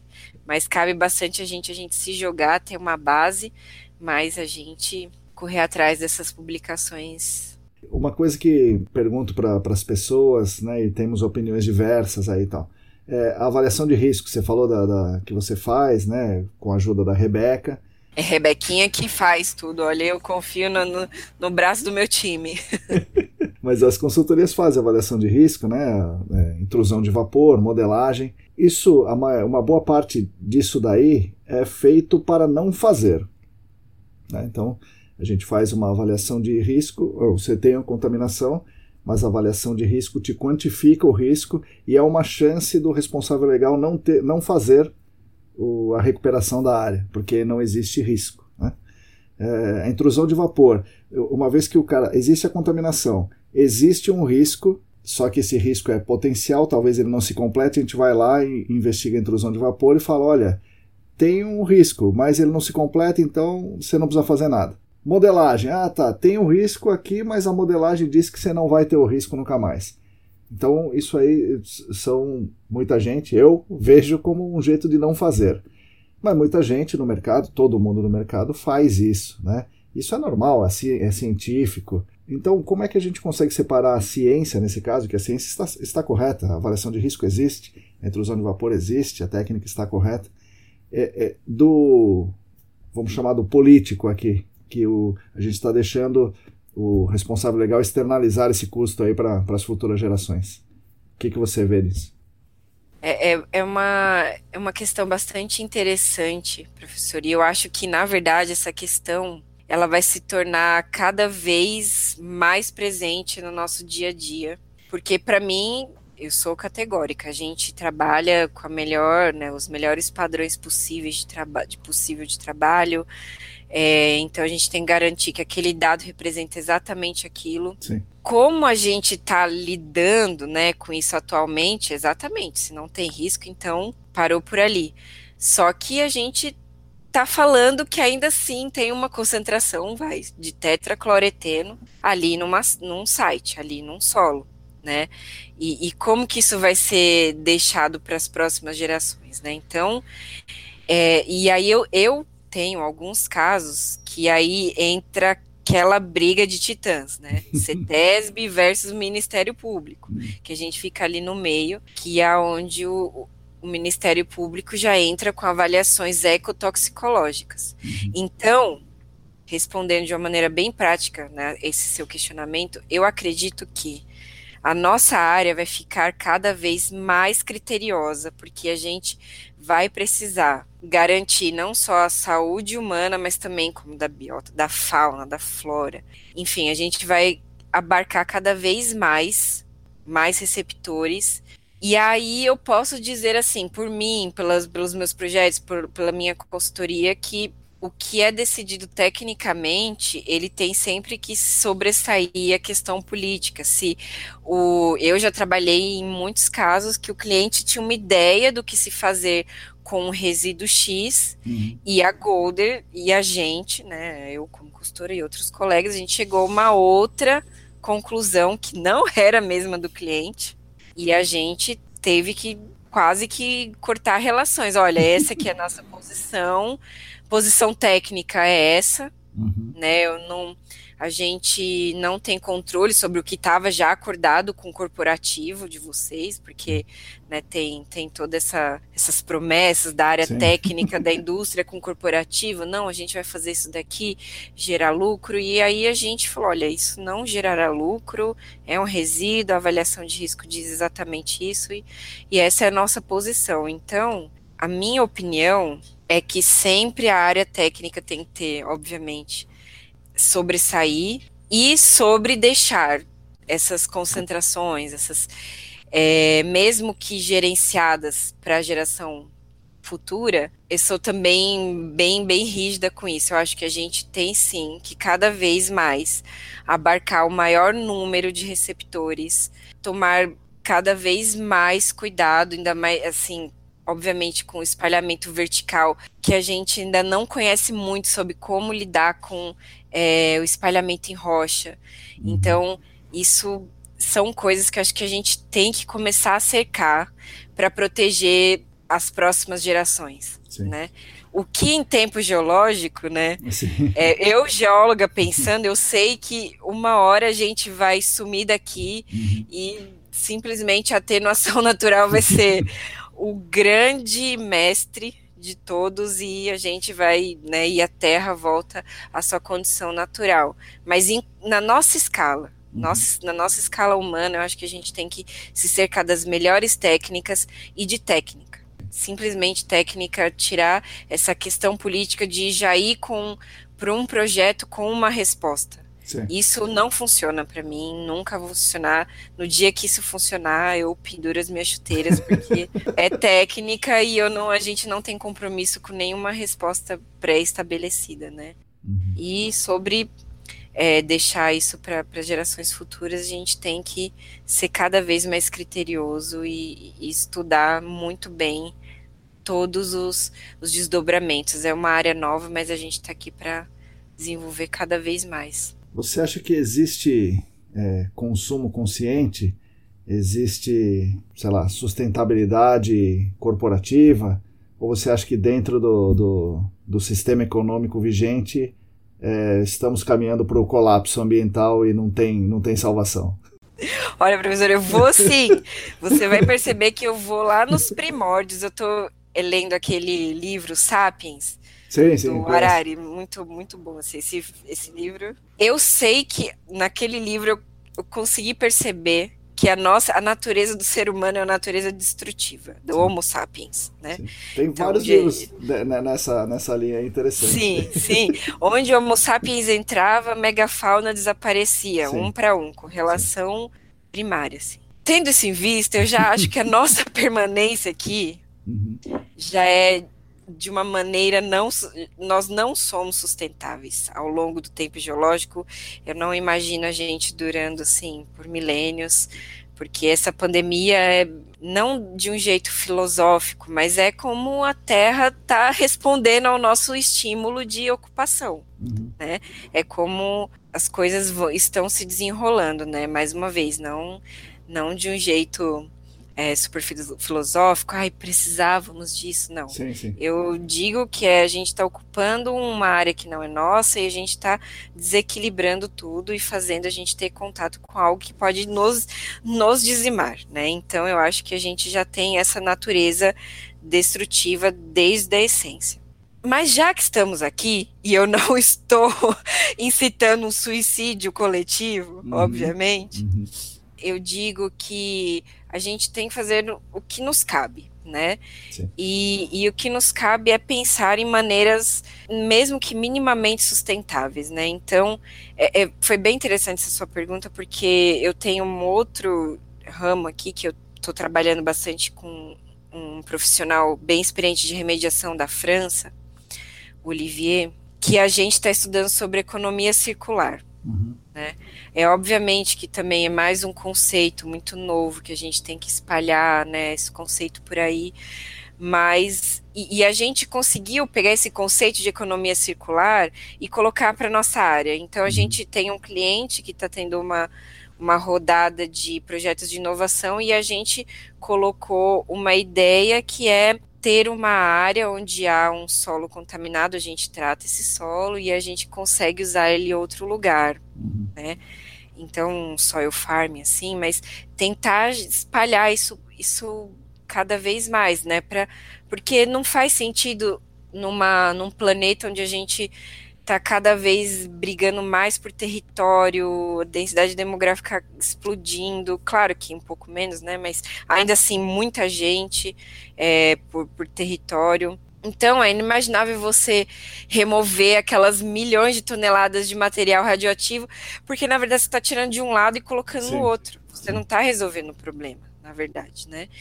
Então, a gente eu acredito que a sustentabilidade para nossa área ela possa girar, mesmo que né, ali nessa eficiência, mas em uma escala um pouco menor, mas girar nesse sentido de principalmente nesses resíduos que a gente gera com remoção de solo contaminado, tratar ele de uma maneira. Tem alguns projetos da minha empresa que foi tratado com algum tipo de raiz, alguma coisa assim que que transforma, quebra o contaminante, uhum. e aí esse solo foi utilizado em, em outra, outros lugares como material de aterro, né? Faz bastante sentido porque cada vez mais as terras disponíveis para nossa ocupação estão ficando cada vez mais escassas, né? Então, eu acredito que sim, professor. Há uma maneira sustentável da gente é, viver aqui, né? Obviamente que eu estou falando sobre a ótica, a minha perspectiva dessa área, né? Porque eu não, não consigo lhe falar sobre economia do canudo de plástico, economia da sacolinha de plástico. Eu consigo falar na sustentabilidade de um projeto de remoção nesse sentido, eu acredito sim em sustentabilidade, apesar que sei que o ser humano tem a sua essência todo, muito, muito destrutiva, né? Então, vamos trabalhando enquanto estamos aqui nesse planeta para causar o menor problema possível. O, no livro do Harari, é, algumas pessoas, eu também, temos algumas críticas né, ao uhum. livro. É, porque não é o, o Homo sapiens historicamente ele está correto, mas quando ele vai para análise econômica não é mais o Homo sapiens. Então hoje não é o, o ser humano e sim os detentores dos meios de produção, é o sistema econômico que faz a, o consumo, produção e é isso que está causando o colapso, né? Não, exatamente. Tanto é que tem uma nossa, olha, professora, a gente podia fazer outro podcast sobre isso, disso. porque eu, eu amo, eu amei essa leitura, mas foi bem óbvio, assim, quando o Homo sapiens explodiu, que a gente começou a ficar é, é, fixos, né, em fazendas e tudo mais, e sempre foi muito óbvio que era uma grande população, uma, um grande número de pessoas trabalhando para um pequeníssimo número de pessoas fazendo ali, é, criando a história, as regras, as leis, as marcas, né? Uhum. Os imaginários, as coisas que nos uniram. Então, e isso é o que vem se se, se materializando desde então. Eu ouço uma, uma professora drag queen que ela é muito boa, que é a Rita Von Hunt, do Tepeiro ah, Drag, tá, que ela é muito boa. E ela diz que fizeram um estudo na Espanha que uma família está no poder, né, detentora também, sim. né, de, de, de uma, uma parcela da riqueza ali da população por 600 anos. Sim. 600 anos. E ela diz no vídeo sobre meritocracia que ela diz que é impossível, gente, imaginar que Não por existe. 600 anos a família acordou, como dizem, né? Acorde cedo, trabalhe isso, enquanto eles isso. dormem. Então, é impossível. Então, é exatamente, são poucos detentores dos meios de, de, de produção que, mesmo hoje, com essa nossa nosso discernimento, é difícil sair. Sim disso, Sim, com né? certeza. É muito difícil. É, eu sei de tanta coisa que, pelo que, assim, óbvio, não sei de tanta coisa, mas eu quero dizer que pelo que eu sei, eu deveria pegar esse meu conhecimento e me mudar para uma um morro, porque, ou seja, não pode estar tá vindo água de nenhum sim, lugar, eu preciso tá, me, me instalar em, no topo de um pico muito, muito alto e plantar a minha comida ali, comer só aquilo e aí, ali eu conseguiria colocar tudo que eu sei em prática, uhum. né? Mas não, eu estou aqui no centro de São Paulo, uhum. né, com um celular, trabalhando para uma companhia de capital, né, em, uhum. no mercado. Então, assim, eu acho que, mas eu vejo isso com bons olhos. Eu vejo que a gente pode ser um infiltrado no meio, assim, sabe? entendi, entendi, legal conseguir a gente tá aqui nessa máquina capitalista que né, uma máquina que consome a vida das pessoas, mas a gente ter o mínimo de discernimento possível e conseguir agir nisso. Por isso que eu acho incrível estar assim nessa minha profissão, porque eu me sinto assim uma infiltrada, mas eu vejo que eu, eu consigo colocar o que eu acredito em prática, assim, né? Então é difícil ir contra esses grandões, mas tentamos. Legal. Bolívia, estamos chegando na, na, parte final. Agora você pode fazer uma pergunta para o entrevistador. Então você me faz uma pergunta agora. Maravilha, professor. Bem, né? A gente podia conversar aqui milhões de anos, mas é, voltando agora, né, saindo um pouco dessa escala mais macro dos homo sapiens, a gente indo um pouquinho mais para a nossa realidade, porque é, uma coisa que eu sempre bato na tecla na, na, minha empresa é a gente padronizar, né, tudo que a gente, é, tanto a descrição em campo, quanto esse pensamento de vamos amostrar bastante o solo, a gente entender bem é, todo esse meio, aí me veio, na verdade, é sempre uma questão que está na minha cabeça faz algum tempo, desde que eu vi pela primeira vez no, no Senac, sobre acreditação de profissionais. Né? Então, eu ter ali, como se fosse aqueles profissionais que aplicam as auditorias, né, que é super, super controlado, né, que é quase um, um by the book ali. Na minha cabeça eu fico pensando, tem prós e tem contras, sabe? Na minha cabeça eu imagino é, algumas coisas boas, mas talvez alguma, algumas limitações. Eu queria saber, é, professora, a sua, sua opinião sobre isso, sobre essa acreditação de profissionais para trabalhos específicos. Eu acho, acho muito legal. Acho muito bom, muito positivo, muito importante e já deveria ter sido feito, né? Eu acho. O Rodrigo conta uma história interessante sobre isso, que há muito tempo na Câmara Ambiental, acho na BNT, ele tentou colocar isso, né? não sei se uma norma da CETESB ou pela BNT, ele foi tentando em vários caminhos e nunca conseguiu, porque ele via o mesmo que você, né? é importante que o, o profissional seja capacitado, seja certificado acreditado, sei lá qual é o nome que, que se dá a isso, mas que ele tenha competência para realizar aquela determinada tarefa. Isso tem que ser reconhecido. E no momento em que ele apresentou, quem deu uma barrada foram as empresas de consultoria, porque naquele momento se entendia que o, que o profissional ficaria muito valorizado e daí seria ficaria um pouco mais complicado. Mas sim, é, sim, isso aí já faz, sei lá, 10 anos, talvez mais, acho que quase 20 anos que, que essa ideia andou, parou, mas eu acho que em breve isso vai ser retomado, viu, Olivia? Acho que Ótimo. vai ter isso aí, sim.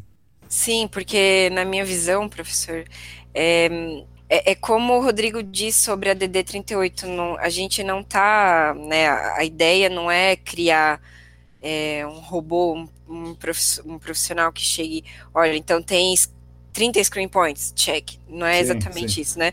A gente, eu acho que a ideia é padronizar a qualidade mínima, sim. né? A qualidade mínima dos trabalhos e, obviamente, aí o que sobressair disso, perfeito, maravilhoso, mas é, me, me deixa um pouco desconfortável quando a gente ainda ouve algumas pessoas falando.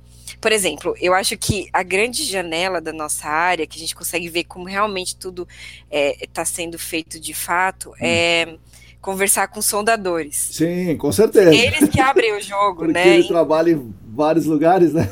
Totalmente. Então, aí me, me preocupa e me entristece um pouco quando hoje eu vou a campo e o sondador te fala assim: Lívia, a gente acabou de pegar água, vamos parar de amostrar, né?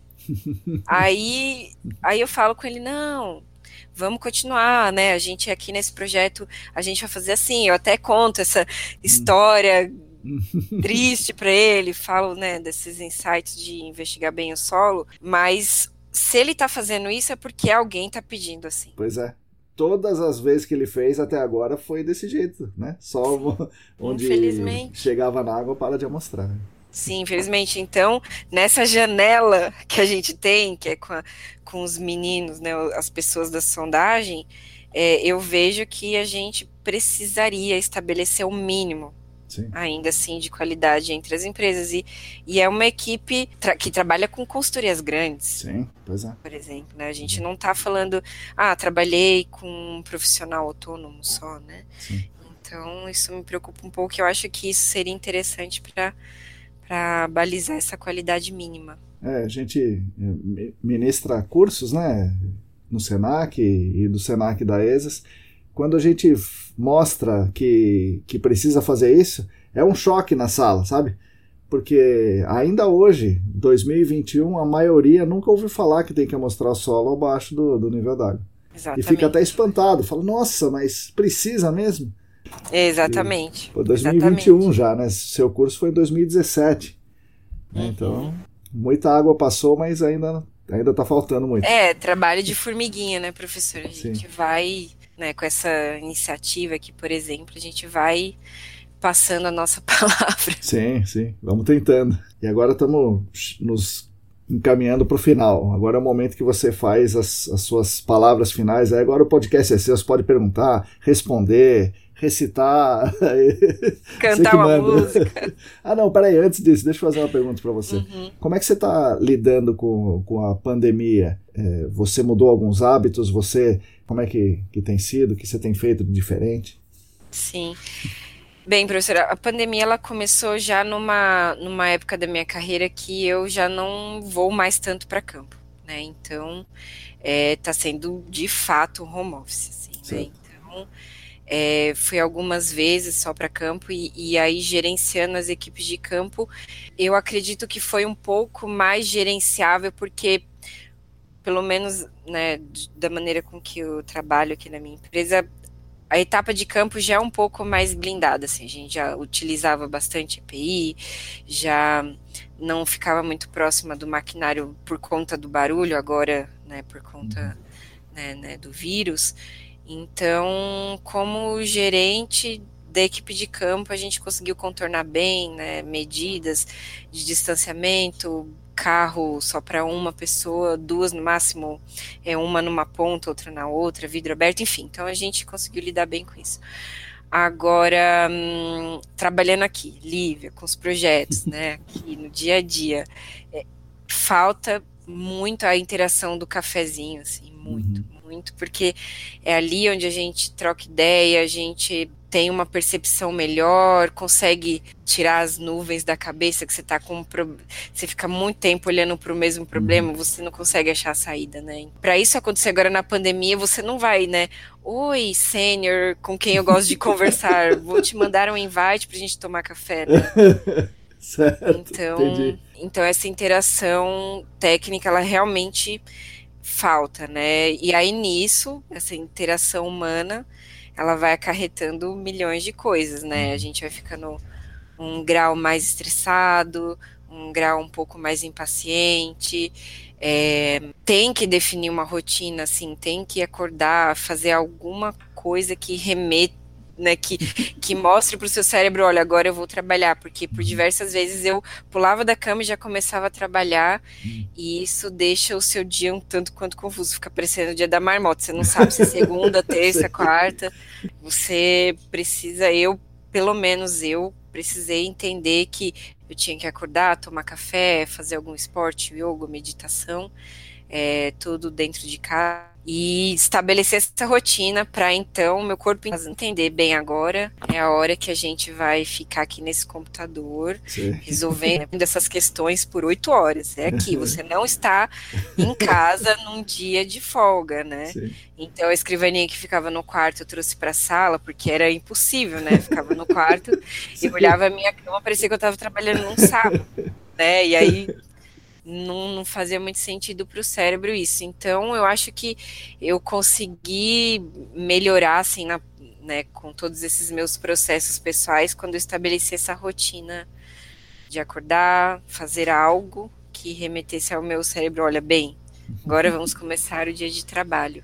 Mas tem sido um desafio, assim, professor, porque não é uma reta, né, tem horas que a gente não acredita que isso está acontecendo, Sim. tem horas que, e como o país vem lidando com isso, tem, tem me deixado bem mal, assim, muitas vezes, né? Sim. Então eu acho que é importante a gente falar que nem todo dia é um bom dia. Né? E eles ficam cada vez mais frequentes, né, com essa falta de resolução, mas Sim. tem que se organizar na nossa cabeça, assim, e tocando as coisas, porque eu considero o meu trabalho muito importante. Sim né, para a sociedade, tem que lidar e achar uma maneira de contornar esse momento muito atípico que a gente está vivendo. É isso, Lívia. Então agora, agora sim são suas palavras finais. Você pode falar, é, falar o que você quiser, você que manda. Tá Perfeito. Mas bem, primeiro, professor, eu gostaria de agradecer muito a oportunidade de conversar aqui com você e com todo mundo que está ouvindo a gente. Eu acho que esse é o nosso maior objetivo, é é, ter esses insights e passar para frente, É, isso não é um conhecimento que tem que ficar restrito a uma pessoa, a um órgão, a uma empresa, a uma escola. Então, isso é um. Eu adoro, assim, é, falar sempre essa expressão de trabalho de formiguinha, porque né, quanto mais gente engajada nisso, a gente vai ficando cada vez mais forte. E eu sinto, assim, né, que eu tenho bastante força, assim, para espalhar essa, essa abordagem que a gente tanto falou aqui no, no podcast. E é isso, gente. Para quem está me ouvindo, o cliente quer economizar, o corporativo quer se livrar da área o mais rápido possível. Apresentem, a gente pode deixar aqui os meus contatos, a gente conversa, troca ideia, eu apresento as definições, vai apresentando aos pouquinhos para o cliente, vai construindo tudo isso é, aos poucos, vai embasando, que no fim a resposta é óbvia Todo mundo quer um projeto mais rápido e um projeto mais barato, mesmo que de início ele pareça mais caro, né? E, e a gente tem que se unir nessa vida, porque realmente tudo é muito complicado, tudo é, é muito difícil, a toque de caixa, tudo para ontem, a gente tem que apertar o freio e bater o pé e falar, olha, eu vou estudar isso, eu vou melhorar isso, porque se a gente for fazendo tudo no automático, é, o, o, dado primário, que é a nossa base, que é a nossa Sim. preciosidade, ele não vai servir de nada. E tendo um dado primário que não serve de nada, a gente não protege a residência perto da empresa, a gente não protege o rio, a gente não protege o trabalhador. Então a gente tem ter na nossa cabeça que a gente trabalha para proteger vidas. Então, essa é minha minha palavra de ordem, assim, é o que eu trabalho todo dia, é o que me faz levantar da cama para trabalhar. É, isso é trabalhar de uma maneira correta, de uma maneira íntegra para proteger vidas. Legal, Lívia. Poxa, muito obrigado. Foi, foi muito legal falar com você. Os ouvintes certamente gostaram também. Obrigado. Obrigada, gente. Essas foram as palavras de Lívia Souza. Espero que vocês tenham gostado desse episódio tanto quanto eu gostei. Foi um episódio que me encheu de orgulho por vários motivos, mas o principal deles é que uma profissional do gabarito dela me chama de professor. Espero que me perdoem pela falta de modéstia, mas eu estou muito chique, vocês não acham? Obrigado por mais essa, Lívia. Gostaria de retomar alguns poucos pontos nesse episódio. Primeiro, temos muito, muito, muito a agradecer ao, professor Maximiliano que encaminhou a Lívia para a geologia e a Cristina Maluf, que encaminhou a Lívia para o SENAC. Professor, Cris, o mercado do GAC agradece muito a vocês. Eu acho importante nós, como comunidade, levarmos adiante a ideia do Rodrigo, retomado aqui pela Lívia, e que mais gente vem me falando sobre esse assunto, né?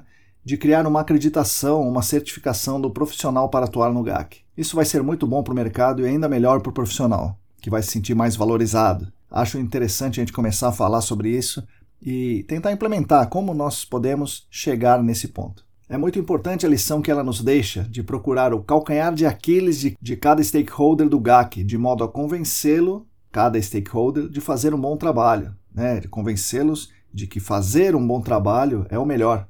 É um bálsamo ouvir dela que ela tem conseguido isso internamente na Golder e tem conseguido isso também com os clientes em que ela atua. O que eu mais ouço nas aulas e nas discussões é que o cliente não quer pagar, não quer fazer, ele vai contratar outro se você propor uma coisa mais correta, né, mais assertiva, com mais detalhe, de maior qualidade na investigação, mas certamente é, o cliente não quer pagar porque não foi oferecida a ele a opção de escolha. Então ofereçam as opções, ofereçam as opções que respondem às perguntas que são feitas. A noção que a Lívia tem sobre investigação é muito, muito boa e muito interessante. A prioridade, como ela fala, deve ser a amostragem de solo, como nós temos falado aqui desde sempre. Amostrar o solo. Historicamente, temos vencido várias barreiras aqui. A primeira é que priorizar a investigação é importante. Isso era uma barreira que existia lá atrás, ainda hoje existe um pouco, mas eu acho que nós estamos passando por ela, né? Priorizar a investigação é importante. A segunda barreira é que devemos investigar em escala adequada, de detalhe, em alta resolução. Nós estamos no meio dessa barreira agora. Nós estamos tentando superar essa barreira, essa de investigar em escala adequada. E por fim, teremos e temos né, uma outra barreira que é difícil de, de ser transposta, que alta resolução, a gente tem que entender que alta resolução não é sinônimo de uma ferramenta como o MIP, não é sinônimo de OIP, não é sinônimo de CPTU, nem de nenhuma outra ferramenta específica de tempo real. A investigação de alta resolução é muito mais do que isso. Né? Então essa barreira nós temos que vencer também. Outra coisa que ela falou aqui, muitos profissionais e muitas consultorias fazem nos projetos, fazem o que sempre foi feito e nem sequer param um pouco para analisar as alternativas. Essa ideia, esse acontecimento que ela citou no episódio é muito comum. Sobrou uma verba de 30 mil reais. Ah, vamos fazer lá dois dias de MIP para o MIP nos dar todas as respostas. Isso normalmente não ocorre dessa forma. E aí a culpa, quando não dá certo, acaba sendo da ferramenta, quando na verdade a culpa é da abordagem anterior, que fez sobrar 30 mil reais ao invés de ter investigado corretamente desde o princípio. Basicamente, não amostrou solo suficiente, e se amostrou solo, fez só até a franja capilar e se foi na zona saturada, coletou muito poucas amostras de solo no mesmo perfil. Então, amostrai o solo, pessoal. A Lívia falou também sobre o nicho que alguns de vocês que me ouvem podem aproveitar. Aulas de inglês para profissionais do GAC. Não só aulas de inglês em si, mas outras coisas voltadas ao nosso mercado, oferecidas por quem vivencia o nosso dia a dia e que tem também essa expertise alguma outra coisa específica, né, que o nosso mercado tem a necessidade. Então, isso pode ser interessante, é uma ideia para vocês aí. Como último ponto que eu gostaria de destacar, ela falou de uma forma muito legal do livro Sapiens. O livro Sapiens é do Yuval Harari. Vocês já devem conhecer, mas em todo caso, é, que para quem não conhece, eu recomendo que leiam esse livro. É um livro muito, muito interessante realmente. Eu já tinha lido e esse ano eu li com meu filho uma nova versão, que é muito legal essa versão recente, que é em quadrinhos. O livro fala um pouco da história do Homo sapiens, com destaque, né, uma história longa, né, da, da origem do Homo sapiens e tal, com destaque para a evolução dos sapiens, eh, o seu espalhamento pelo planeta, as razões para o seu predomínio em relação às outras espécies de Homo, né, como Neandertal, os Devonianos e outras. É, fala da revolução agrícola, sobre a devastação ambiental brutal causada pelos sapiens, sendo aqui a extinção da megafauna, como a, a Lívia falou, né, a extinção da megafauna é a face mais visível dessa destruição que o Homo sapiens causou por onde ele percorreu. Enfim, o livro é muito, muito interessante. Eu, humildemente, gostaria de diferenciar o Homo sapiens atual, ou seja, a humanidade como um todo, do sistema econômico no qual estamos inseridos. O morador médio dos Estados Unidos, sei lá, da Alemanha, consome entre 30 e 100 vezes mais recursos naturais que o morador médio da Índia, do, do Brasil ou da África. Em resumo, devido à desigualdade, não é a humanidade como um todo a responsável pela crise atual, mas alguns desses humanos. Eu diria que só uma pequena parte que destrói o planeta e que prejudica a vida da maior parte da população. A nossa missão é contribuir para que vocês não sejam essa pequena parte da humanidade que é nociva ao planeta. Pelo contrário, vocês façam parte da conscientização da maior parte da população para que essa pequena parte não prejudique mais o nosso planeta. Enfim, parabéns, Lívia, pela clareza do seu pensamento, da sua formação e da sua consciência Obrigado por compartilhar conosco essa linda jornada não meritocrática. Não é uma jornada meritocrática, porque, como você muito bem disse, essa meritocracia não existe, mas essa jornada de eterna construção e de eterna reconstrução. Que os dominós continuem caindo um a um para você, Lívia. Ah, e obrigado por me considerar um professor. É isso, como eu sempre falo, nós da ECD Training, junto com vocês, continuaremos lutando por um mundo melhor e mais justo para todas e todos e para as futuras gerações. Sigam a gente no YouTube, Telegram, Facebook, Instagram, assinem a nossa newsletter e fiquem conectados. Somos agora em 342 assinantes da newsletter, 307 inscritos no canal do Telegram, 720 inscritos no canal do YouTube, 634 seguidoras e seguidores no Instagram. Repetindo, se você quiser e se você puder, contribua financeiramente conosco no Apoia-se. apoia.se barra A todos e todas vocês, muito obrigado e até a semana que vem.